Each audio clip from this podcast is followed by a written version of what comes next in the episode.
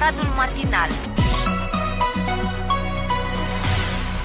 Bună dimineața, dragi arădeni, în glorioasa zi de miercuri, 21 octombrie 2020, așa că ieri a fost marți, 20 a 10 a 2020, îmi pare rău că n-am reușit să, sunem un număr, să sunăm un numerolog care să ne explice ce înseamnă această dată, că, cum s-ar spune, o dată în viață apuci așa ceva, dar uh, asta e.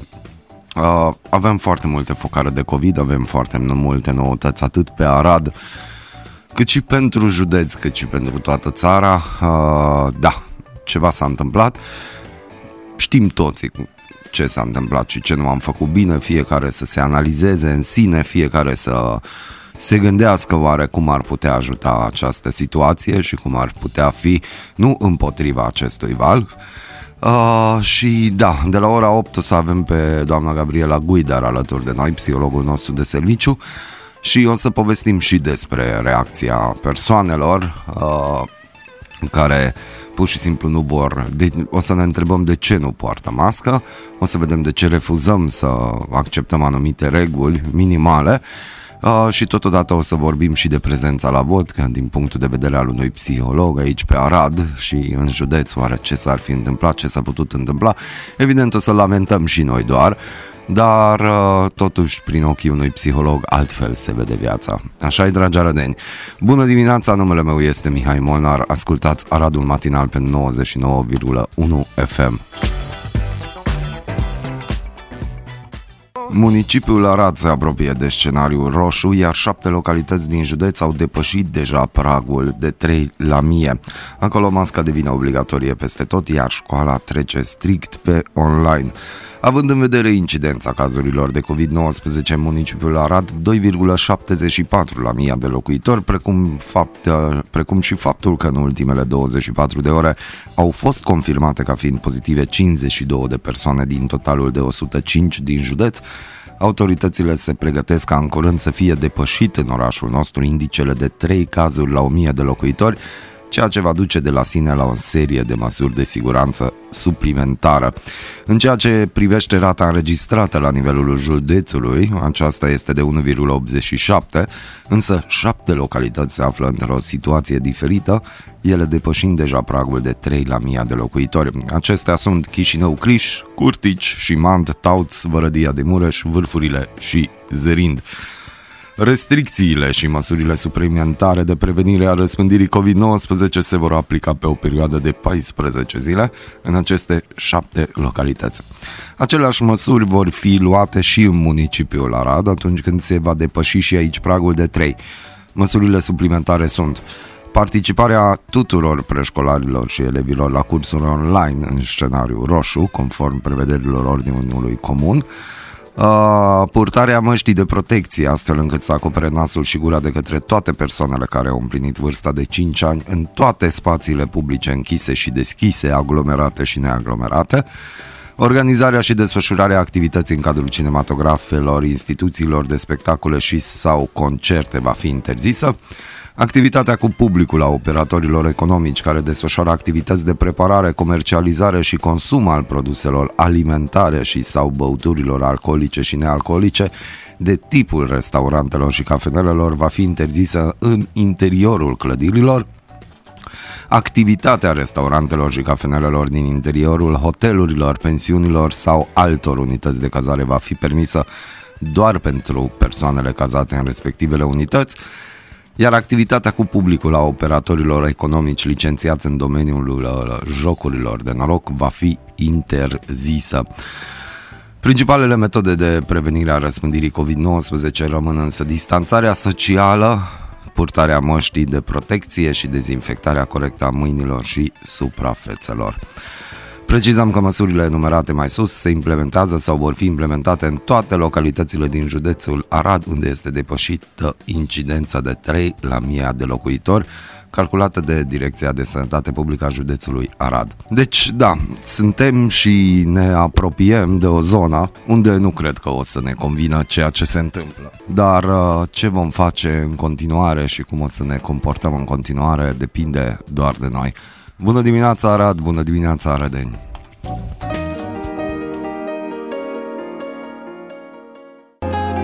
Frumos sună Coldplay la 7 și 19 minute pe 99,1 FM. Nici bine nu au fost declarate lucrările de la podul de Cebal ca fiind finalizate, că iată din nou spărturi pe partea carosabilă. Motivul pentru care s-a decopertat asfaltul proaspăt turnat se pare că are de-a face cu nemulțumirea municipalității față de calitatea lucrărilor. Primăria Arad a dispus refacerea asfaltului pe cheltuiala firmei care a realizat lucrările, anume Technodomus. Deoarece asfaltul a fost turnat în valuri, lucrarea nu a fost acceptată de către primărie, iar constructorul a fost obligat să refacă lucrarea pe cheltuiala lui, a afirmat consilierul local municipal Bogdan Boca. Menționăm că valoarea totală a investiției de reabilitare a podului s-a ridicat la 7,6 milioane de lei, bani plătiți din bugetul orașului. Vă mulțumim special, Arad, pentru această știre. Deci, uh, răbdare, răbdare, răbdare, că și podul de Cebaleș va intra la un moment dat în drepturi. Evident, să nu fim luați prin surprindele iarna, sperăm totuși că într-o săptămână, două, poate mai prindem și un pic de vacanță la copii, poate copiii nici nu se mai întorc în școli, cine știe, dar cine suntem noi să prezicem viitorul? Dar la ce vedem afară, viitorul este trist. Bună dimineața Arad, bună dimineața Arădeni!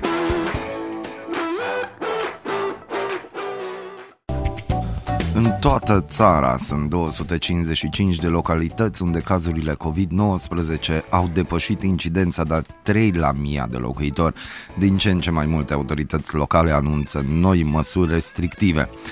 Unul dintre artizanii ordonanței de urgență 13, știți alea cu protestele, Florin Iordache a fost ales președintele Consiliului Legislativ, for care avizează toate legile depuse la Parlament. Mandatul președintelui este pe viață, nu poate fi înlocuit sau demis din funcție.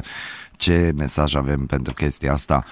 doar să-l aplaudăm și mai avem și o singură întrebare, cum a reușit să ajungă în acea funcție. Deci, încă o dată, Mandatul este pe viață și nu poate fi înlocuit sau demis din funcție.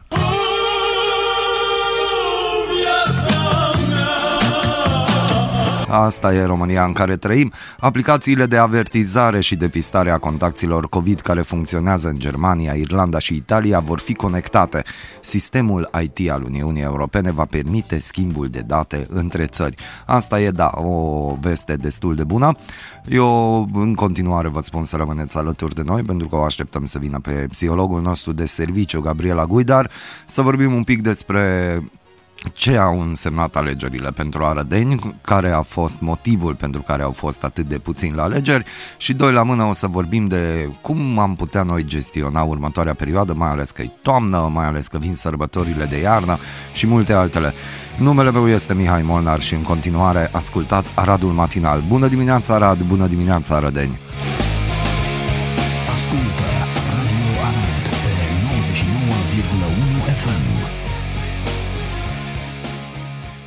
O companie specializată în construcție de case pe apă va transforma o navă de croazieră într-un birou plutitor pentru persoanele care, din cauza pandemiei, sunt obligate să lucreze de la distanță. Crypto, Cru- uh, Crypto Cruise Ship ar putea găzdui peste 2000 de persoane în cele 777 de cabine ale sale la un preț cuprins între 25.000 și 50.000 de dolari, potrivit informațiilor de Telegraph. Nu este specificat ce perioadă de timp acoperă aceste tarife. Oaspeții ar avea acces la cursuri de fitness, o piscină și un teatru de 5.000 de metri pătrați. Licitarea camerelor se va încheia pe 28 noiembrie, iar chiriașii se vor putea putea muta începând din ianuarie, când nava MS Satoshi va fi ancorată în largul coastei Panama. Potrivit companiei, nava va folosi cele mai noi standarde de sănătate și siguranță ale industriei de croazieră, cum ar fi testarea pentru COVID-19 la bord, facilități medicale, farmacie și doze preventivă de hidroxiclorochină. Mulțumim uh, Business Insider, Ocean Builders și BusyDay.ro Noi continuăm cu multă muzică bună, vă spun din nou, bună dimineața Arad, bună dimineața Aradei, numele meu este Mihai Moana și ascultați Aradul Matinal. Ne-am și întors în eter și îi spun bună ziua Gabrielei Guidar, psihologul nostru de serviciu, cum s-ar spune, bună ziua. Bună dimineața. da, dimineața. Uh, ne-am întâlnit din nou pentru că am avut niște alegeri, ne pregătim de alte alegeri și toată lumea a fost surprinsă și șocată de prezența la vot a rădenilor. Din punctul tău de vedere și din experiența ta, ce crezi, ce s-a întâmplat de numărul alegătorilor scade constant, indiferent că vorbim de alegerile locale sau alegeri naționale? Ce se întâmplă? E un trend negativ? Ce generează acest trend? Da, am tot gândit la, și eu la, la motivele care pot sta în spatele acestui trend și ajung mereu la concluzia că nu faci un pas în momentul în care ți-ai, din punct de vedere psihologic vorbind, în momentul în care ți-ai pierdut speranța. Când nu mai ai o motivație uh, interioară să faci ceva, înseamnă că ai, ai pierdut speranța pentru schimbare. Și mă gândeam de ce, de ce se întâmplă asta tocmai în societatea noastră. Și m-am gândit că avem noi acele vorbe. Hai că mai rău să nu fie. Sau uh, speranța moare ultima. Cine e speranța, nu? Poftim? Cine e speranța? Da, exact, cine e speranța. da, da, da. Să o luăm un pic pe, pe glumă. Dar chiar aceste mesaje uh, se transmit din generație în generație. Adică cumva uh, în România, noi suntem obișnuiți să ne fie la fel de rău sau doar mai, cu mai puțin mai bine decât a fost ieri. Și dacă ne este cu puțin mai bine decât a fost ieri, este perfect. nu pot să cred. Serios. Că atât de simplă ar fi. Nu treaba. știu dacă e atât de simplă uh, treaba, dar dacă te, stai să te gândești, acum o să trec puțin din uh, psihologie în, uh, în, în, pe partea politică, deși nu, nu-mi place o deosebită plăcere, dar uh, dacă stai să te gândești uh, ce premoniții s-au făcut vis-a-vis la evoluția politică și uh, la evoluția economiei românești după după Revoluție. E simplu să ne gândim și la Brucada, nu este el singurul care a făcut și a spus că, uite, să avem nevoie de 10, 20, 30, 40. Acum deja nu mai știm de cât, câți ani să avem nevoie ca să ne revenim. Dar nu cred că s-a gândit sau s-a referit doar pur și simplu la partea economică, ci sau uh, socială. socială, da, da, mulțumesc, uh, a lucrurilor. Ci s-a referit și la, la psihologia uh, poporului român individuală și ca societate, pentru că noi, pentru că România, uh, poporul s-a dezvoltat lent și foarte greu. Vedem că tot mai mulți tineri merg la vot, ceea ce mm. mă gândesc că e un semnal pozitiv, dar în același moment, când sunt intervievați, se simte o iritație. Adică parcă ar merge siliți la vot. Adică mm. ei votează pentru că știu că au acest drept, vor să voteze, dar totuși sunt iritați. E posibil că această iritație pe termen lung, din 4 în 4 ani sau din 2 în 2 ani, depinde cum privim lucrurile, să genereze și la un moment dat acești tineri când o să ajungă la o maturitate, mentală, familiști, de exemplu, pe la 40 de ani o să zică că ok, noi nu mai vrem să avem de-a face pentru că o să fie iritați de ce se întâmplă an de an?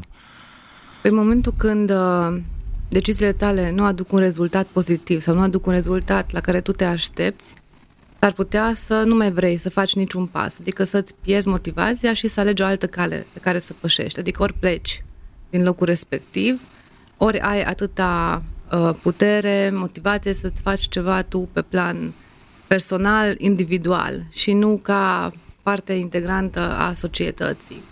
Și nu faci niciun pas spre a dezvolta ceva civic, de a lua legătura cu alți oameni din jurul tău, de a, de a vă, vă uni forțele și a face ceva împreună. Mă bucur că ai spus chestia asta, că dacă vezi că faci ceva și nu se schimbă nimic, putem deduce că de aia nu se respectă nici regulile actuale, gen purtatul măștii, pentru că mulți au purtat mască, au văzut că situația se înrăutățește și s-au răzgândit, au zis că ok, atunci de ce să mai port? Informațiile sunt contradictorii, chiar la nivel mondial și când uh, ai informații contradictorii, nu știi cum să faci să-ți fie bine. Că am auzit multe, multe informații care spun că ok, oamenii se infectează. Se infectează și dacă poartă mască, alții spun că nu. Uh, știe cineva adevărul? Probabil că știe, dar uh, la nivel micro, la, un, la individ, decizia este influențată de ceea ce vedem în jur. Adică dacă celălalt de lângă mine s-a ferit și s-a îmbolnăvit totuși, de fapt, pe mine ce să mă mai uh, facă să-mi pun masca? Eu, de exemplu, acum o săptămână am ajuns în situația în care am o cunoștință directă care mm. s-a îmbolnăvit. Eu până atunci nu și trebuie să zic că în momentul în care am aflat a fost un șoc pentru mine. Deși mă așteptam și m-am tot pregătit că la un moment dat o să fie în cercul meu, în anturajul meu, cineva care o să aibă COVID. Și uite, s-a întâmplat și totuși am simțit un fel de supărare în momentul în care, deși eu m-am pregătit, te-ai pregătit sau ne pregătim pentru un pericol imprevizibil care s-ar putea să se, să se întâmple sau care s-ar putea să nu se întâmple niciodată. Adică cumva și fac asociere întotdeauna între frica asta de, de boală și frica de, uh, frica de COVID și frica de, de moarte, teama de moarte. Adică și moartea cumva. Suntem conștienți că vom muri cu toții. Dar este un gând care stă atât de, de departe de noi și e atât de imperceptibil, atâta timp cât suntem sănătoși, cât uh, avem un adăpost unde să stăm, încât pare absolut, uh, absolut incredibil că se va întâmpla vreodată.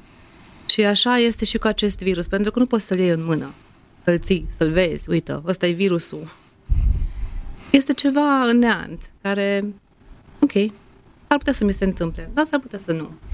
Cred... Este mai simplu să credem că nu ne se va întâmpla. Crezi că faza că noi nu respectăm legile, adică în general, vorbim în general, nu respectăm legile, inclusiv de la minimul purtatul măștii, uh, are vreo treabă cu școala pe care am făcut-o, cu educația pe care am primit-o? Sau e pur și simplu o dezamăgire? Și avem prea multe informații, atât adevărate cât și false, care ne bombardează și pur și simplu noi acum, de fapt, în creierul nostru e un ping-pong general, adică nu mai știm ce să credem. De ce refuză oamenii să ia anumite măsuri, chiar dacă ei văd că este un trend internațional, se cere la nivel internațional, deci nu e o decizie atipică doar pentru România sau doar pentru Arad și totuși noi refuzăm să luăm acele măsuri de prevenție, cum ar veni. Respectatul uh, regulilor și al legilor cred că este un tren, un sport național în România până la urmă. Adică noi suntem obișnuiți să găsim tot felul de portițe dacă se poate, pentru că încercăm să găsim varianta mai simplă. De ce nu conștientizăm uh, că masca protejează într-un fel? Uh, ține tot de, uh, de alegerea personală și de informațiile care se bat cap în cap până la urmă. Că s-au făcut studii pe ambele Uh, ambele direcții. Adică, da, evident, masca protejează într-un fel. După aia, mâine ne trezim cu alte informație care spune, a, ok, totuși, parcă masca nu mai protejează. Și se creează o confuzie. Oricum, ne-am pierdut uh, predictibilitatea zilei de mâine, adică nu știm ce se va întâmpla. Și asta este foarte greu de dus pentru pentru individ, pentru ființa umană. Adică să nu pot să-mi fac niciun plan pentru ziua de mâine, pentru că s-ar putea să nu mai pot duce copilul la școală dimineața, adică să, să, nu, să nu mă mai pot duce la muncă în uh, dimineața următoare. Adică sunt în continuă, sunt într-un continuu distres până la urmă. Nu știu, să nu pot, nu mai pot să-mi fac planuri. Și e cumva cum îți alunecă terenul de sub picioare, cum îți are cineva covorul de sub picioare și lumea se răstoarnă. Nu știu dacă tu, în plan personal, ai uh, resimțit treaba asta sau, sau nu. Eu am resimțit-o, de exemplu. Cred că toți asta simțim, de siguranța, că totul se clatină și nu știm în ce direcție o să fie aia bună sau aia mai rea. Exact, deci suntem într-un dezechilibru permanent până la urmă. Și echilibru va deveni, de fapt, dezechilibru la un moment dat dacă vrem să, dacă vrem să, să supraviețuim cât de cât sănătos psihic. Tu cum vezi, uh, și aici iar apelezi la expertiza ta și la clienții tăi, cum ar veni la experiența ta, uh, se spune că toamna, iarna nu prea dă motive de fericire multora. Adică e un anotimp care nu neapărat aduce fericire. Bine, lăsăm deocamdată la o parte sărbătorile de Crăciun. Uh, ce se întâmplă? Oamenii acum sunt mai depresivi și ce o să fie în următoarea perioadă dacă, da, sunt mai depresivi toamna?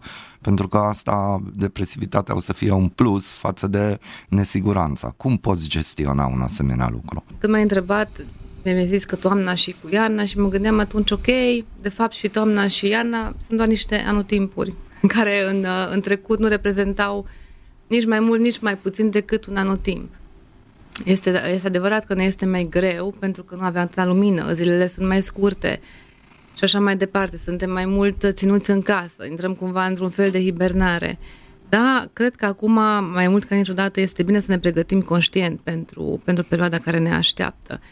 Adică să încercăm să găsim, nu știu, hobby-uri noi care se pot face. Uh, să, să ne gândim oare ce ne-ar plăcea nouă să facem alte lucruri decât cele pe care le făceam până acum. Să ne gândim la varianta, ok, dacă nu mă pot duce în uh, ziua la vacanță de iarnă sau la schi, ce pot face în loc la asta? Ce pot pune în locul acelui minus ca să fie măcar în echilibru sau nu în plus pentru mine ca, ca persoană. Adică dacă mi se ia ceva, ca să nu rămână un gol, trebuie să pun altceva care să mă facă împlinit.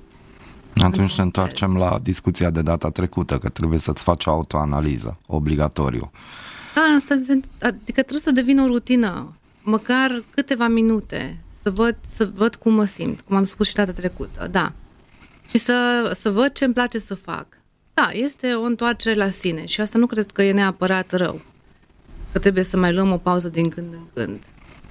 Doar acum o luăm forțat. Cum o luăm forțat, da. și cred că cel mai greu de suportat lucru este așa numita distanțare socială. Nu-mi prea place termenul ăsta pentru că uh, impune o distanță, o distanță fizică, dar și emoțională între, între oameni. Și nu știu dacă e cuvântul potrivit. Pentru... Nu am găsit încă unul mai bun neapărat, dar uh, se folosește cumva... și fizică și socială. Important e distanțare să fie. Adică să stăm cât mai departe unii de ceilalți. Dar noi, ca ființe umane, nu suntem uh, făcuți în așa fel încât să stăm la o așa mare, la o așa mare distanță unii de ceilalți. Adică noi avem nevoie de contact. Avem nevoie să ne uităm unul la celălalt, avem nevoie să transmitem idei, gânduri, emoții. Cum o să gestionăm oare Crăciunul, de exemplu? Pentru că cifrele, din păcate, sunt tot mai drastice. Uh, previziunile sunt sumbre și ne pregătesc că o să vină vremuri și mai grele față de cum este acum și vine Crăciunul. Crăciunul unde e vorba de apropiați, unde e vorba de familie și este posibil că în acest an va fi un an atipic, hai să spunem lucrurilor pe nume, uh, în care nu se va recomanda ca tu să-ți vezi, de exemplu, părinții sau să te întâlnești cu familia. Cât de greu e acest lucru din punctul de vedere al unei ființe umane și care ar fi modalitățile de a reuși măcar să gestionăm acest lucru? Cred că le va fi cel mai greu acelor familii uh, care stau departe oricum uh, ca și membri de familie unii de ceilalți și uh, aceste momente de sărbătoare erau de fapt puținele momente de întâlnire între ei. Uh, ne ajută tehnologia și trebuie să apelăm la ea dacă putem, în cazul ăsta. Este un sfat destul de concret, dar în momentul în care tu ai acces la un smartphone, pe acest smartphone ai acces la o aplicație în care te poți vedea prin cameră uh, cu persoana care ți este dragă, adică o poți vedea aproape de, de tine, este un supliment. Nu este soluția ideală, dar măcar o văd că este acolo. Și reacționezi la fel? Nu poți reacționa la fel față de întâlnirea Evident, fizică. O, o, o întâlnire virtuală nu înlocuiește o îmbrățișare sau... Uh, dar uneori viața, uite, îți uh, prezintă niște situații în care tu trebuie să faci fază și să scoți cumva maximul din acea situație care să, să-ți aducă un beneficiu. Adică dacă poți să alegi în, între a nu te vede cu cineva, dar tu de fapt îți dorești să te vezi cu acel om, poți să Poți să alegi doar să nu te vezi și să te auzi, dacă ți-e mai confortabil, sau poți să alegi să te și vezi și cumva să luați masa împreună în mod virtual, masa de Crăciun sau, sau orice altceva. Hmm. Interesant. Uh, stările și comportamentele s-au schimbat foarte mult de la începutul anului până acum. Cred că da. Cred că s-au schimbat. Este mult mai multă anxietate în oameni, mult mai multă frică, uh, mult mai multă abstinență în a se, în a se exprima. Um, un strănut astăzi înseamnă cu totul altceva decât uh, a însemnat ieri. Dacă ai o alergie, ești deja dubios. Îmi spunea fică mea, mama, n-am, uh, n-am curajul să-mi suflu nasul la școală pentru că toată lumea se uită la mine ciudat. Uh, învățătorul, ești bine? Uh, totul e ok? E regulă? Evident nu mai avem, să, să, nu mai avem uh, curajul să facem acele gesturi firești care țin de noi, uh, de, de natura noastră, de umană. Adică ne gândim de două ori, ok, Voi strănuta în public sau nu voi strănuta? Eu cel puțin mă gândesc. Deci eu zic că e mai mult mai ușor să ajungi, de exemplu, la atacuri de panică. Astfel. Că de fapt e o reacție de panică, nu? Da, atacurile de panică se dezvoltă în timp. Uh, poți să faci și uh, un fel de uh, șoc post-traumatic în urma unui, uh, unui incident care să se desfășoare pe termen mai scurt. Da, atacurile de panică se dezvoltă în urma uh, unor anxietăți care, care persistă de o vreme. Adică ai și un fond, ai o predispoziție spre anxietate, spre atacuri de panică și s-a întâmplat ceva în viața ta care, da, te-a șocat în așa măsură încât a activat această vulnerabilitate în tine spre, spre a dezvolta atacuri de panică. Cum putem gestiona anxietatea, aceste atacuri de panică, dacă simți, sau care ar fi primele semnale în care să ne gândim că, ok, trebuie să schimb ceva neapărat, care ar fi primele semne mm-hmm. și mhm. cum le gestionăm? Atacurile de panică de obicei sunt precedate de gândurile negative, automate, care apar. Adică, ok, totul este negru, boala se răspândește repede, în uh, jurul meu mor toți, uh, mor oameni, se îmbolnăvesc, va muri bunica mea pentru că e bătrână și dau niște exemple acum uh-huh. și mhm. e bolnavă, stă la pat, uh, voi muri și eu pentru că nu știu, sunt înconjurată de oameni care, care strănută pe mine. Și apar aceste gânduri care încep să mă roadă. Apar după aceea uh, tulburările de somn, încep să nu mai dorm bine.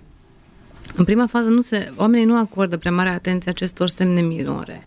Încep să am uh, tot așa, uh, parcă mă strânge o gheară în, în piept, parcă mă strânge ceva, sau uh, crampe stomacale.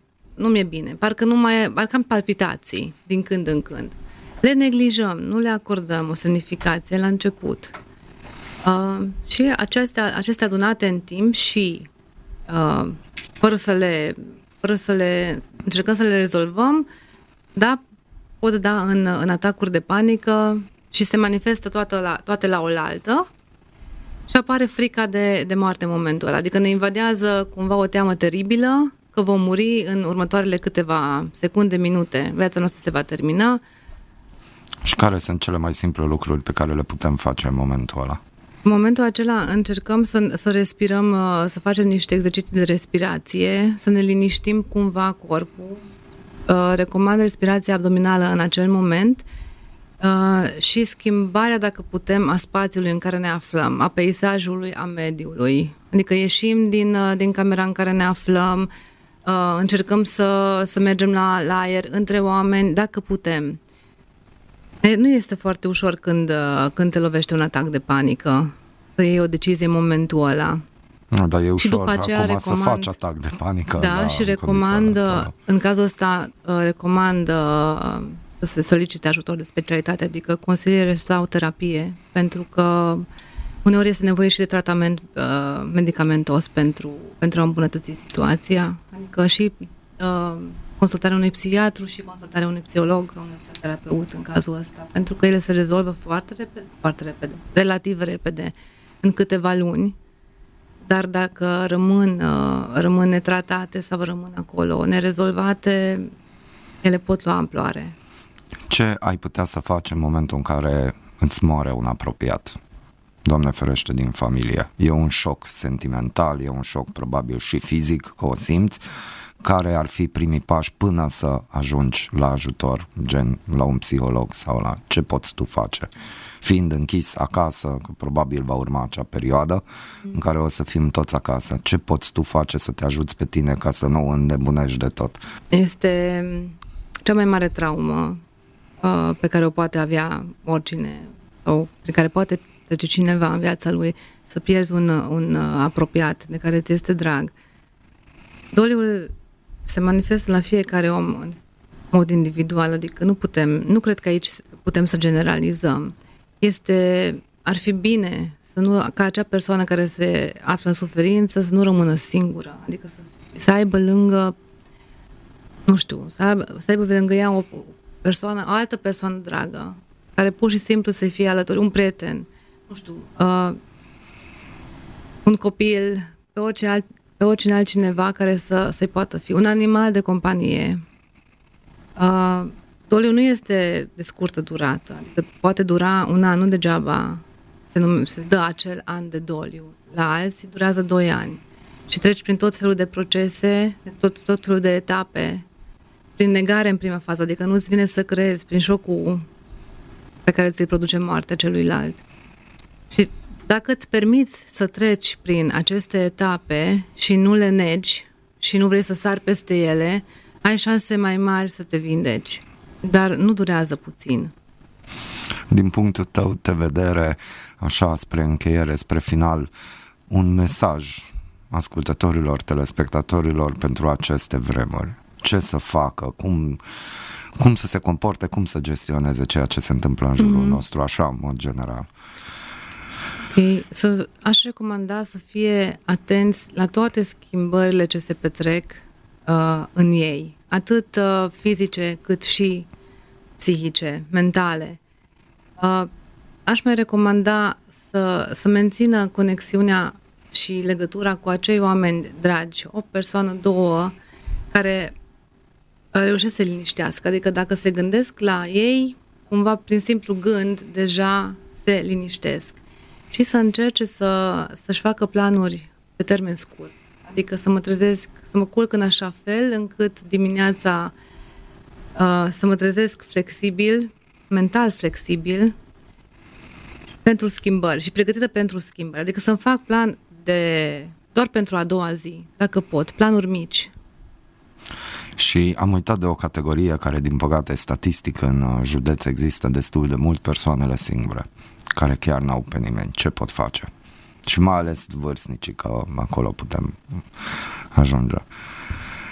Cred că vârstnicii își fac uh, mai puține probleme din toată povestea asta decât ne facem noi și cred că aici ar fi o responsabilitate socială, mai ales pentru acei oameni care pot să ajute. Și cred că ar trebui să avem cumva noi grijă de ei.